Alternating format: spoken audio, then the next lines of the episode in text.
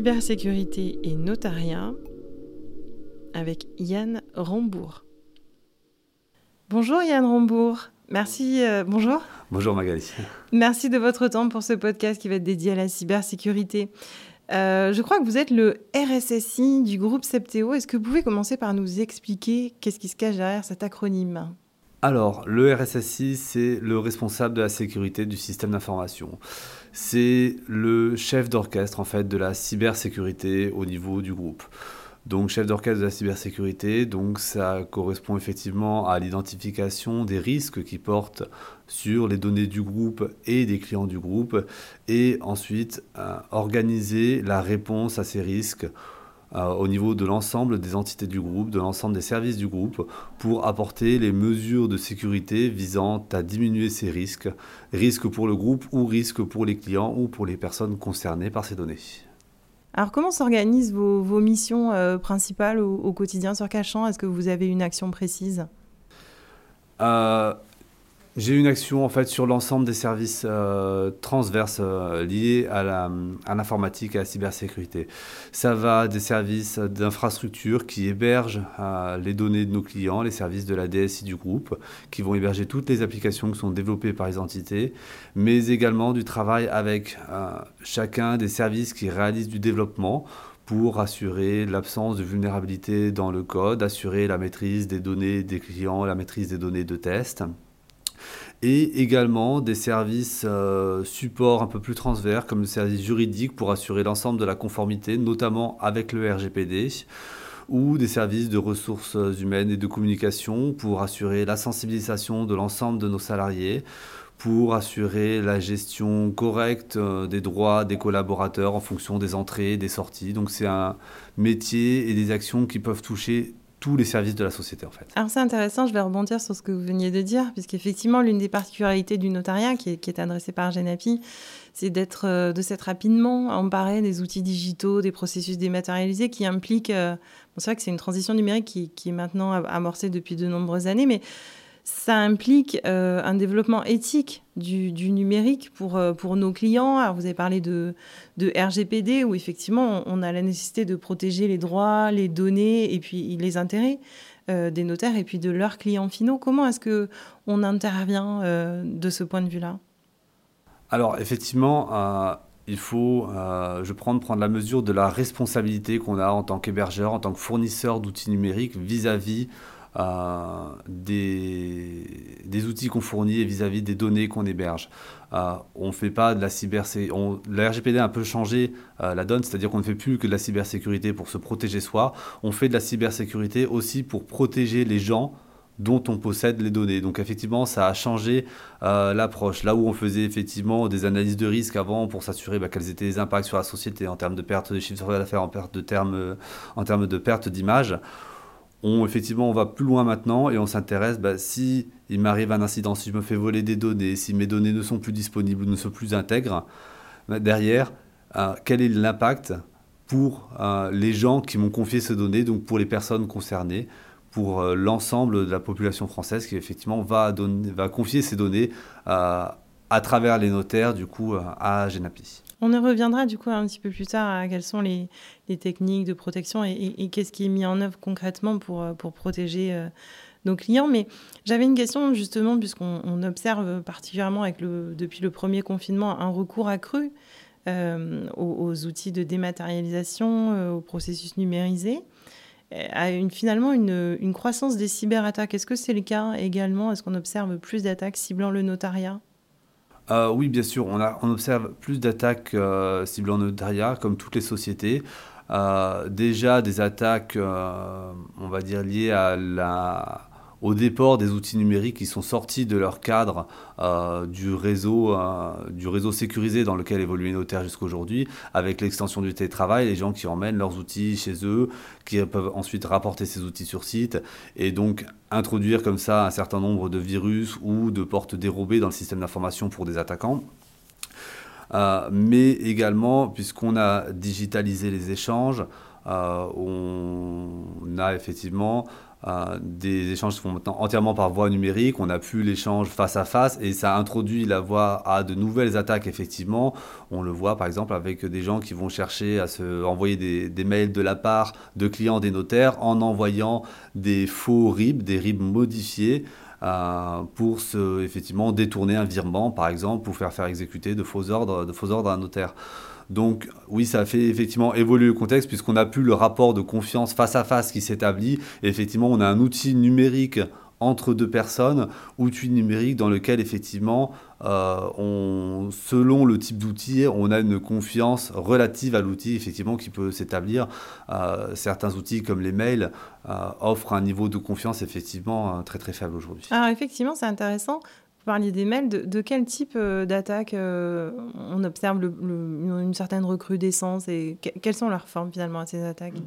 Alors effectivement, les attaques qu'on a vues euh, le plus augmenter en, 2000, en 2020 avec la pandémie, ce sont les attaques, ce qu'on appelle par rançongiciel. Donc ce sont les attaques où un, pirate, un attaquant, va chercher à s'introduire dans votre réseau et va, va vouloir crypter l'ensemble de vos données euh, dans le but de vous paralyser. Donc il va crypter l'ensemble de vos postes, mais également l'ensemble de vos serveurs. En faisant ça, il bloque complètement votre activité et il va ensuite vous demander une rançon pour pouvoir débloquer votre activité pour déchiffrer vos données, vous donner la clé de déchiffrement, effectivement. Donc ça, c'est le premier type d'attaque euh, sur lequel on a vu une recrudescence. Hein. ces attaques ont été multipliées par 5 entre 2019 et 2020. Et euh, le deuxième type d'attaque, effectivement, euh, qui utilise également le vecteur des mails, comme ce type d'attaque, hein, puisque les rançons, les rançongiciels s'introduisent généralement par une pièce jointe malveillante, par un lien malveillant dans un email. Le deuxième type d'attaque euh, véhiculés par les mails, ce sont ce qu'on appelle l'arnaque au président. Et c'est un peu ce dont ont aussi été victimes euh, les notaires euh, de façon similaire. En fait, l'arnaque au président, c'est une personne externe à la société qui envoie un mail du coup à quelqu'un qui a un certain niveau d'accès privilégié, généralement sur des outils financiers, qui permet d'exécuter des virements, de faire des transactions et va envoyer un mail en se faisant passer pour le président de la société ou dans le cas des, dans le cas des notaires pour un client d'un notaire en demandant l'exécution d'un virement urgent euh, en prétextant que si on ne fait pas ce virement dans les X heures, euh, tel fournisseur va nous bloquer une prestation, on risque de rater un marché, etc. Donc effectivement, puisque le mail n'est pas un moyen sûr, il est très facile pour un pirate d'usurper un mail aussi bien externe qu'interne. Euh, les gens vont faire effectivement confiance à ce moyen qu'ils ont l'habitude d'utiliser pour communiquer et vont exécuter euh, sous la pression qui est mise à travers, euh, à travers ce mail euh, l'ordre de virement, la transaction financière qui est demandée. Donc effectivement, après, ces mails utilisent toujours la même la même chose, hein, c'est un caractère d'urgence. On insiste, on insiste souvent, voilà, si on ne fait pas ça dans les X heures, il va se passer ça et généralement une conséquence assez grave pour l'entreprise. Donc on met effectivement les utilisateurs dans une situation de stress euh, qui va les inciter à effectivement euh, baisser leur vigilance et euh, pas le temps effectuer l'action C'est ça. Voilà, le but c'est de leur, empêcher le temps, d'avoir le temps de réfléchir et surtout d'empêcher d'avoir le temps de vérifier la réalité de l'instruction qui est demandée.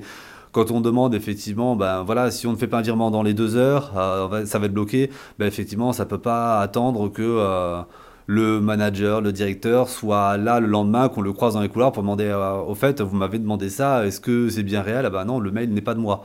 Donc effectivement, on, fait, on est bien sur le caractère d'urgence qui empêche toute vérification et qui met dans une situation de stress. Tout à fait. Alors justement, quelle réaction adopter? On pourrait se dire qu'il est urgent euh, d'attendre.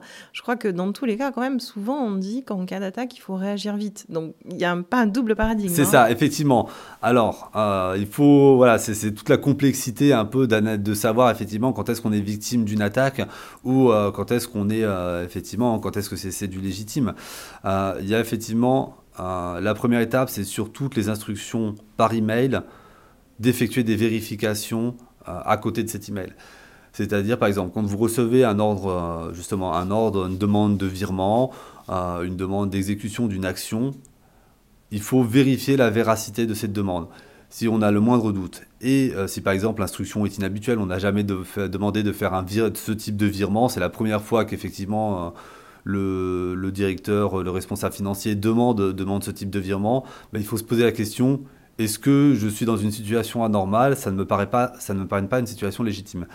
Dès lors que je me pose cette question, effectivement, je vais chercher à vérifier l'instruction qu'on me demande. La première chose à savoir, c'est qu'on ne demande pas cette vérification en répondant à l'email, parce que c'est quelque chose qui peut effectivement très facilement être usurpé, l'adresse de réponse par un pirate. Donc, on prend le téléphone, on appelle le numéro qu'on a l'habitude euh, d'appeler, euh, le numéro de contact habituel de son, de son, de son président, de son manager, du responsable financier ou du client, dans le cadre effectivement des notaires où l'instruction va venir d'un client.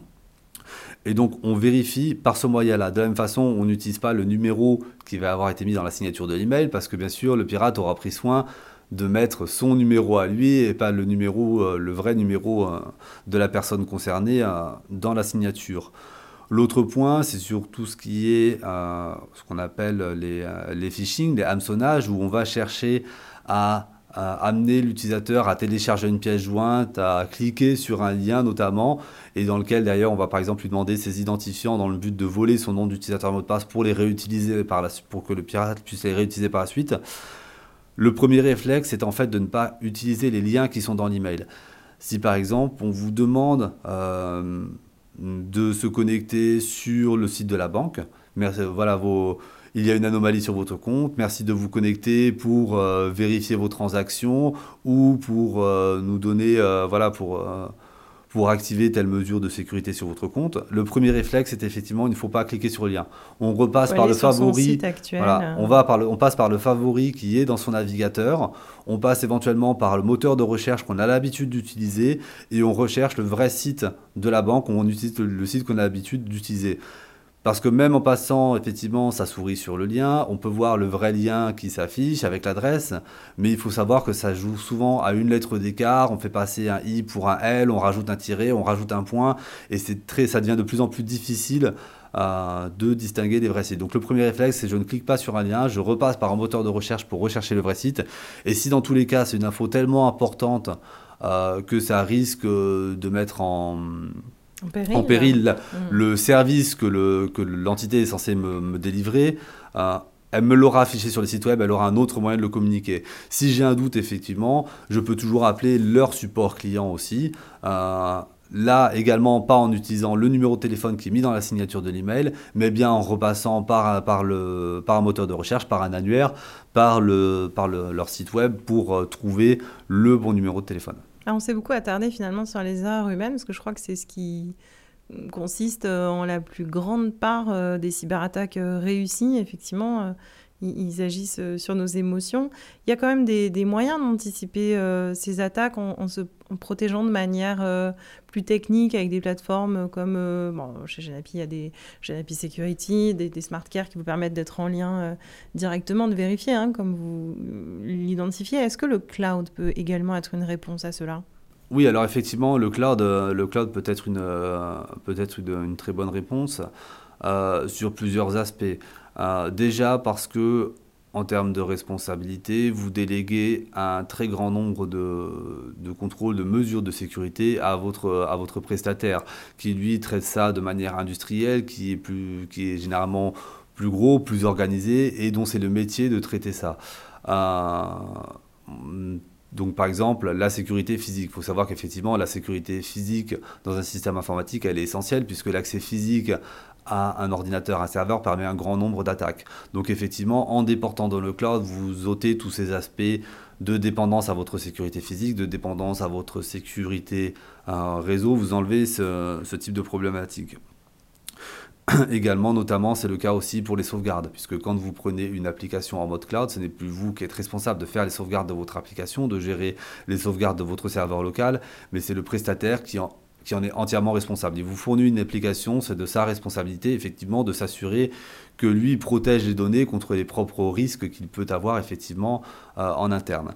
Donc vous déportez comme ça la responsabilité d'un grand nombre de points.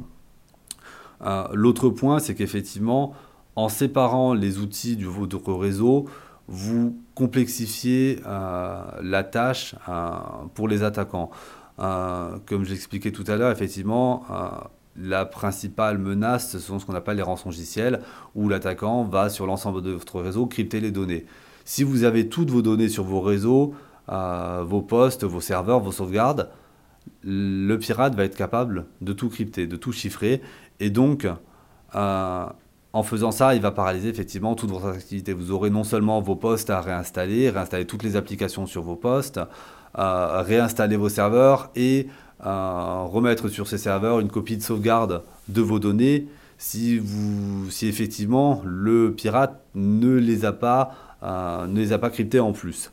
Quand vous êtes dans le cadre du cloud, c'est complètement différent puisque vous allez bon, forcément réinstaller vos postes, les remettre effectivement euh, dans la situation où ils étaient, euh, où ils étaient initialement. Mais puisque vos données ne se trouvent plus sur votre réseau, ne se trouvent plus uniquement sur vos postes, mais se trouvent dans un cloud qui lui est sécurisé, euh, votre application, elle, reste disponible. Donc, vous n'aurez plus qu'à réinstaller vos postes et naturellement, vous pourrez comme ça, dès que votre poste sera installé, réaccéder à votre application. Donc, vous allez gagner un temps de remise en service absolument considérable. Et, de production. et du coup, l'arrêt de production, bah, au lieu de potentiellement deux semaines, trois semaines, un mois que peut prendre la, reconstruction complète d'un système informatique, va peut-être durer un à deux jours, le temps de vous rééquiper en poste informatique, de réinstaller les quelques composants de l'application métier que vous pourrez avoir, euh, avoir dessus. Après, par contre, ça va déporter un peu euh, la sécurité, puisque vous ne basez plus la sécurité sur le périmètre de votre réseau, puisque l'application est déportée, mais ça implique de maîtriser très fortement la notion de sécurité euh, des noms d'utilisateurs, des mots de passe et des moyens de connexion. Euh, puisqu'effectivement, si vous faites voler le nom d'utilisateur mot de passe, ben dans ce cas-là, la personne n'a même plus besoin d'avoir accès à votre réseau puisque l'application est directement dans le cloud. Donc effectivement, il faut s'assurer de choisir un prestataire cloud qui offre un niveau de sécurité sur ces aspects qui soit suffisant et qui mette en œuvre par exemple ce qu'on appelle de la double authentification qui vous demande en plus de votre nom d'utilisateur et du mot de passe la vérification de ces informations par euh, un code via un SMS ou euh, une application que vous aurez installée spécifique euh, sur votre smartphone. Ainsi, si quelqu'un vole votre nom d'utilisateur et mot de passe, il ne pourra pas les utiliser puisque ça enverra un code sur votre smartphone et comme il ne détient pas physiquement votre smartphone, il ne pourra pas se connecter. Donc effectivement, ça change un peu la manière de travailler. On... Mais il faut...